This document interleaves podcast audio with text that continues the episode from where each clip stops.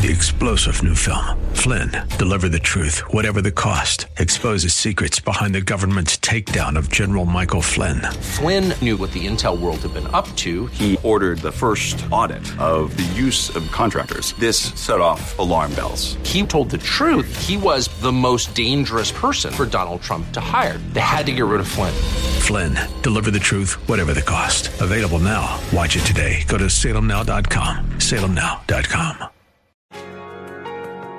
History has clearly shown that Christ is required to overcome the natural tendency of powerful forces to destroy God given rights, including the right to hear and speak His truth.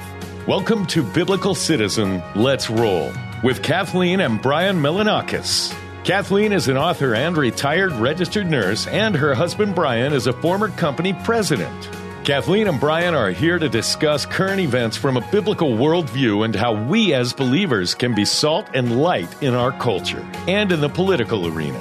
Biblical Citizen Let's Roll seeks to educate and activate Christians at the grassroots level, helping them to live out their responsibility to influence civic affairs for good. Now, here are your hosts, Kathleen and Brian Melanakis on K Praise. Howdy, folks. Today we're going to discuss how should whites, blacks, and all members of the human race treat each other, act towards each other. So we've chewed off, we've uh, taken on a big topic today. What does Christ teach us about treating those who may be different than us? What role should forgiveness play in our current conflicts? In a few minutes, we're going to have a very special guest, Pastor Archie Robinson of New Birth Kingdom Covenant Fellowship. Race relations, or what some call tribalism, probably a little bit of a negative word, tribalism, has been a troubled area for America as well as many other parts of the world for literally hundreds of years. Strife between groups is hardly a new problem, it's a very old problem. Sometimes it seems we have times of relative harmony, and then strife rears its head again. It appears that our current environment may be one of the more troubled times, despite many people thinking we've made great strides in, in uh, equality and justice in recent times. So the question is Does the Bible tell us about how members of different races, tribes, or ethnic groups should treat each other? And the answer to that is an unqualified yes. Let's see a few references. Galatians 3:28 there is neither Jew nor Greek. There is neither slave nor free. There is no male and female, for you are all one in Christ Jesus.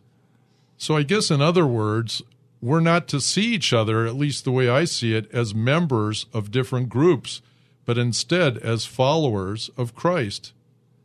Acts uh, 10 34 35 God shows no partiality, but in every nation, Anyone who fears him and does what is right is acceptable to him. I think just the fact that we as Christians do believe that God created all his children, he created everything that exists. I think that should tell us that all deserve respect and kindness. Consider Acts 17:26. And he made from one man every nation of mankind to live on all the face of the earth. Jews have believed this since long before the time of Christ that every human being was descended from a single ancestor, Adam. In fact, many secular scientists believe that all humankind is descended from a single ancestor.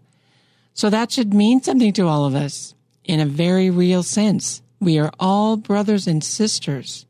At the end of the Old Testament, Malachi 2:10 states, "Have we not all one Father? Has not one God created us?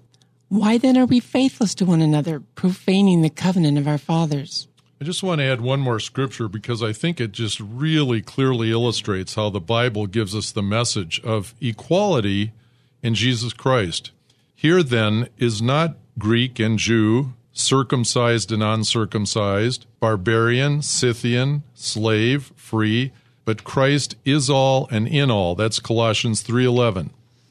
So just before going to our special guest today, I want to talk about a really extraordinary person who tells his story of being black in America and his struggle to overcome adversity through his faith in Christ.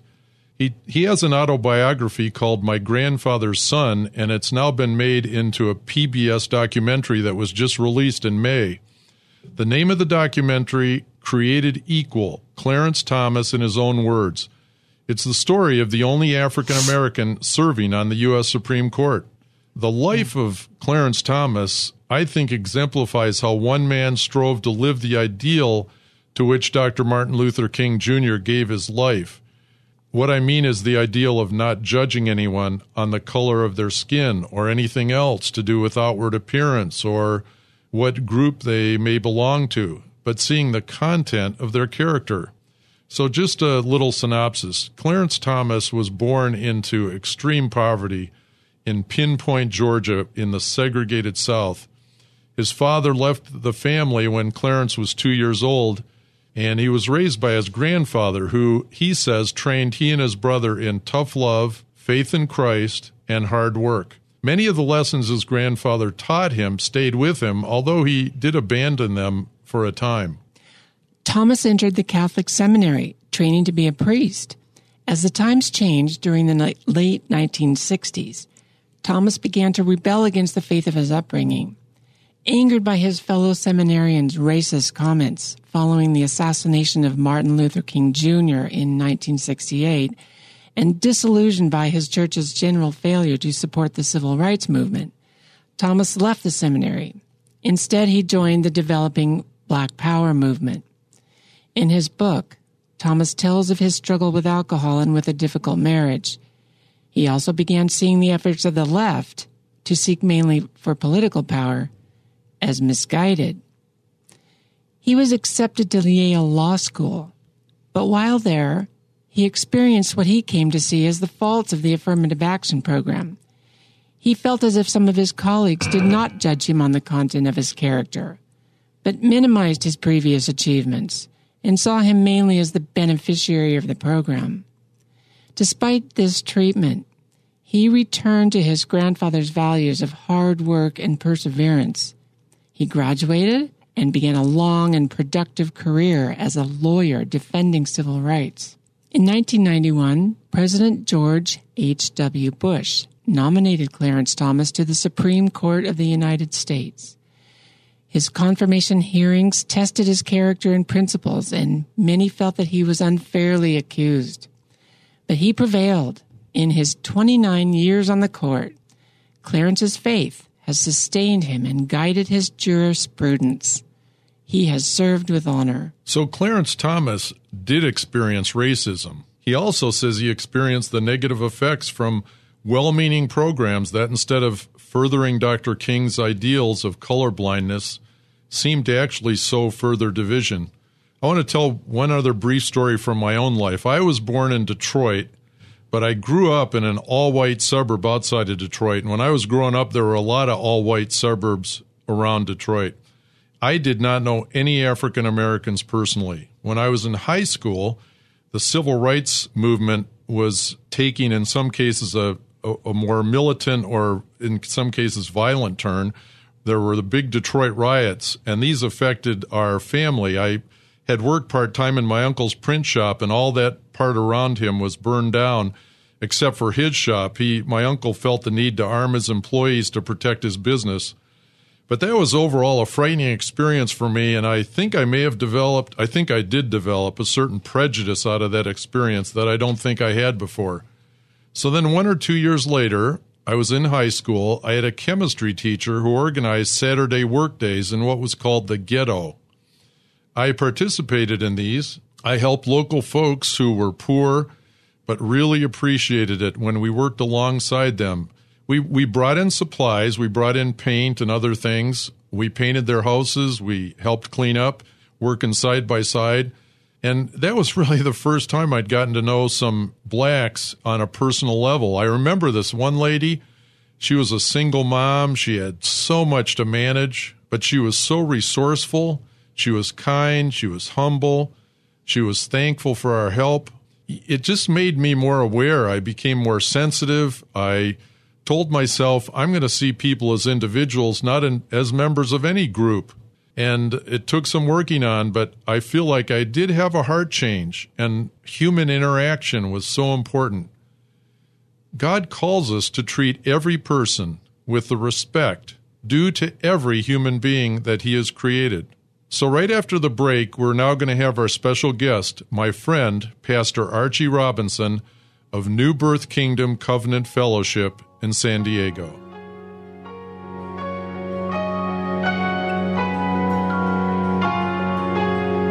There is more Biblical Citizen. Let's roll. Still to come on K Praise. In these tumultuous times, are you concerned about the future of freedom?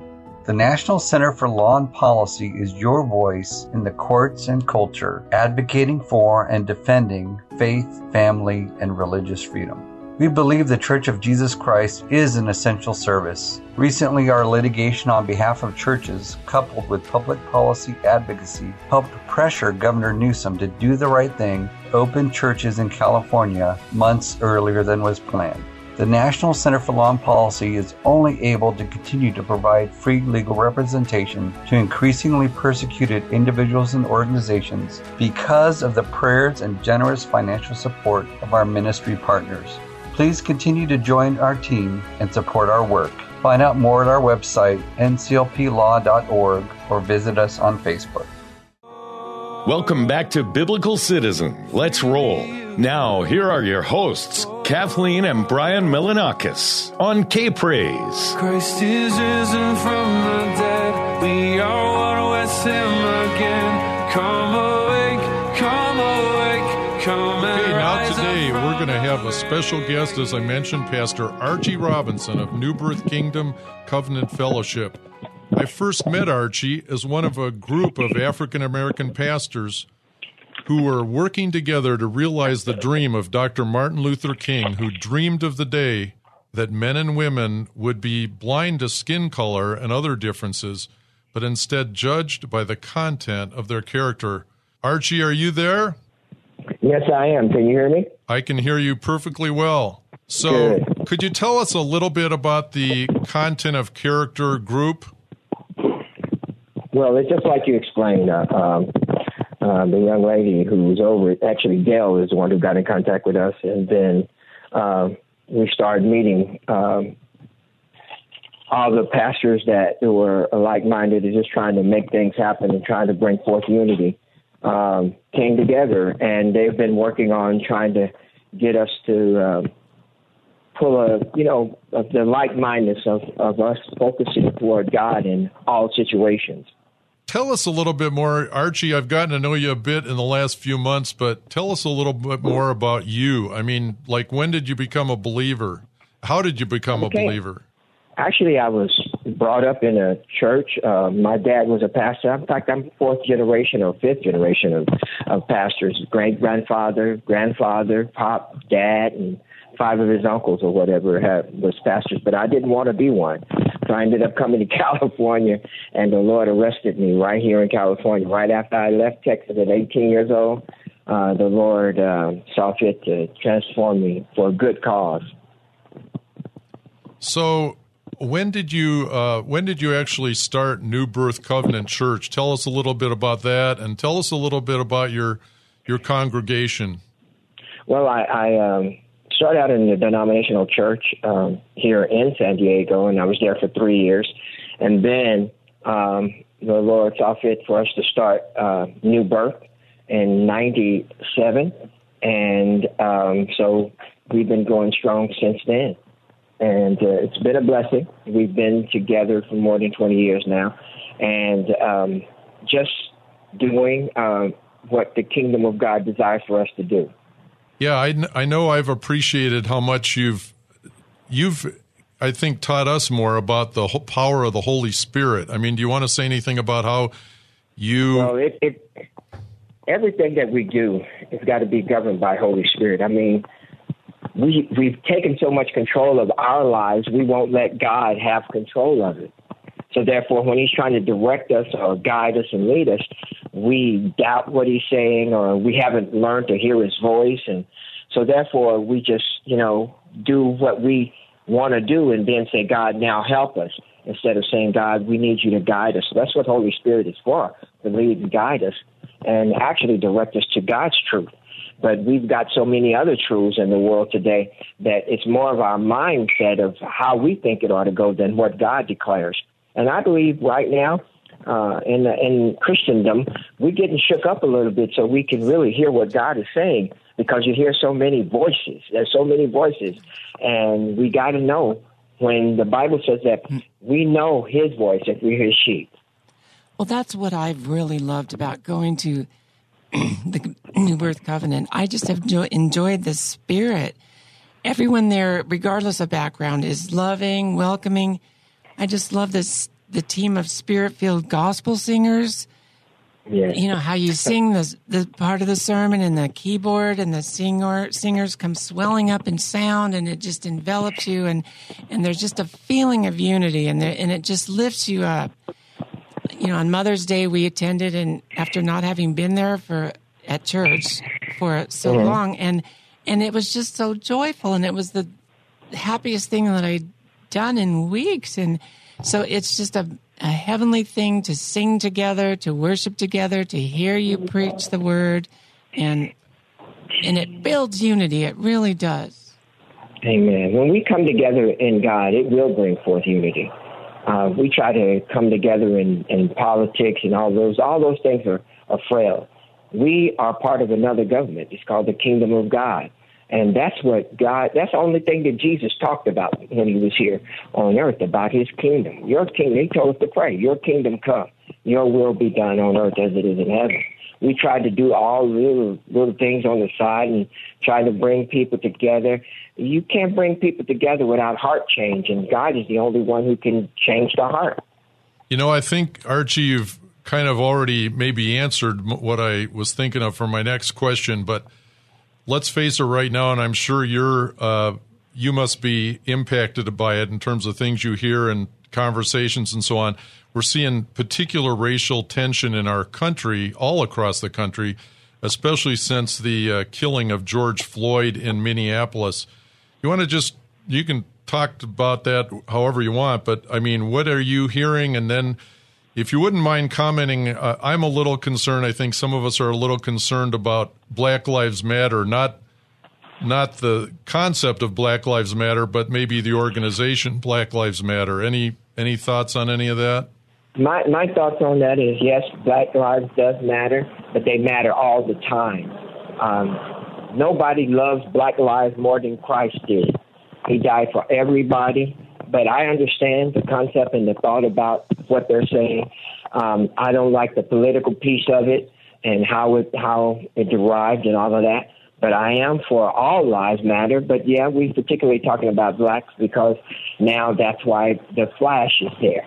It's been racial tension all the time. But I believe, here I go again saying this God is trying to awaken us to get beyond what I what you see on the outside of me, trying to let you see what really makes me go, what makes me live. And I say this: if believers, white, black, brown, and green, or whatever color you consider yourself, I like what one pastor says: we're all shades of black, but there is no black. You're not white, and I'm not black. We, you, you. There's not a black. We're all shades of brown. All of us are. We came from the dirt. So therefore, don't let me get sidetracked on that. But the thing is, is that we got to realize if we just do what Jesus said, all of this would change if believers would do it. We can't expect the word, world to do it. But we, like I said, we've been guided by ourselves and our concept of how it's supposed to be, and not really understanding that God's purpose in all was to make one new man. When He died on the cross, He was trying to make us one, and that's what it's supposed to be but we put denominations in the way. We put our own little, you know, all these little scriptural things that we feel instead of every denomination believes in Jesus, I believe. But we all these are divides. The enemy uses it, and he's constantly using it when it comes to race. You know, one of the best examples or positive things kind of supporting what you're saying was that citywide prayer gathering that we had on oh. a few weeks ago and you awesome. you were one that of the leaders awesome. of it we were very privileged yeah. to be a part of that You want to tell us about that a little bit? And is there going to be another one? I hope. Well, we were talking about it. I was in the East County uh, Pastors Fellowship on yesterday, and uh, it was mentioned. And we don't know when, but we need to do it. I feel like we need to do it often myself, but I know how lazy Christians are. but my thing is, my thing is, it was so awesome to have fellowship with so many. And that was a breaking down of all denominations and all these other things because everybody, every creed, every color, parents, children, it was such, I think that's what heaven's going to be like. It was like, my God, and we was all calling out to Jesus. That was just awesome to me. And I, I just felt the, and I know you did, but I just felt the power of the Spirit there. And we were, people were, at least the corner we were on, people were praying in different circles and that. And there was this one lady by herself, and and I asked her to uh, join us, and not that it matters, but she was a member, you'd say, of a different ethnic group, and she just mm-hmm. well, she just was glad that we asked her, and she came in. She didn't necessarily want to pray out loud herself, but she just stayed with us, and at the end of it all, we just had a great conversation with her, and it was just. I don't know. It was just. I wish we could do that. You know, like every day or something. You know, maybe start out start out each day or something like that. Absolutely, that would that would be really, really, really good. And those are some things and ideas um, that the church ought to be talking about right now, because we really do need to unify with God. Uh, I don't care about your political status. I don't. I really don't. I just want if you if you so much uh, caught up in that, I just want uh, whatever your if you're Democrat, liberal, or whatever, it don't matter, or, or Republican, it doesn't matter to me. My thing is, is that we need to obey God. If you're a Christian, look at what God's saying about whatever the politics are. If God is saying don't do, don't do. If God's saying to do, then do that. But there's so many things that are going contrary to God that we got to stand up and just declare. Not so much fight it, but let's bring heaven down into it. And then that'll cause us to react. Uh, I don't want to say react, but bring forth action because we've been reacting too much. We haven't been on the forefront of causing change. We've always been on the back and then trying to supplement something in to try to make a change.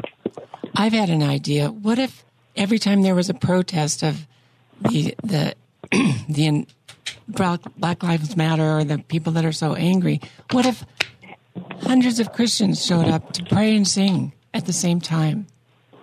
What do you think well, about that? I, I think that sounds good, but if God don't tell us to do it, I don't think we should. It's just like when the children of Israel were going um, to, to their promised land. And they gave them specific instructions what to do. That's and he true. said, well, I want you to walk around this wall, and I don't want you to say anything. I don't want you to say anything until this trumpet blows, and then when you do, the walls will fall. Okay, so we need to have God's strategy that when this happens, if that's what he wants us to do, then do it. But we just don't want to just take things on our, on our own. That's how so many disturbances come because we feel like, well, we need to rebut this. We need to change it. But no, what we need to do is ask God. And if he has us to just come around and just stand on the corner and don't say nothing but lift up our hands, that would be a great weapon right there. We always want to say something, but don't say nothing until God tells you to say something. So I, if I they were that. having a black you know what I mean? So thanks for the thanks for that console, Archie. Thanks for all your console today. Thanks for taking taking the time. So um, we're really blessed to gain the insights from Pastor Archie. Kath, you want to just share what our bless your neighbors step is this week or action item? Well, to bless your neighbors during the coming week, we ask you to pray for reconciliation between all nations, tongues, and peoples. Seek out someone different than you and listen empathetically to their life story. Share your story. Really listen to them. Pray for those caught in, in insurgent groups that they may come to know the truth of Jesus. Seek to know what God wants you to do every moment of every day. Consciously seek to see all people as created by God.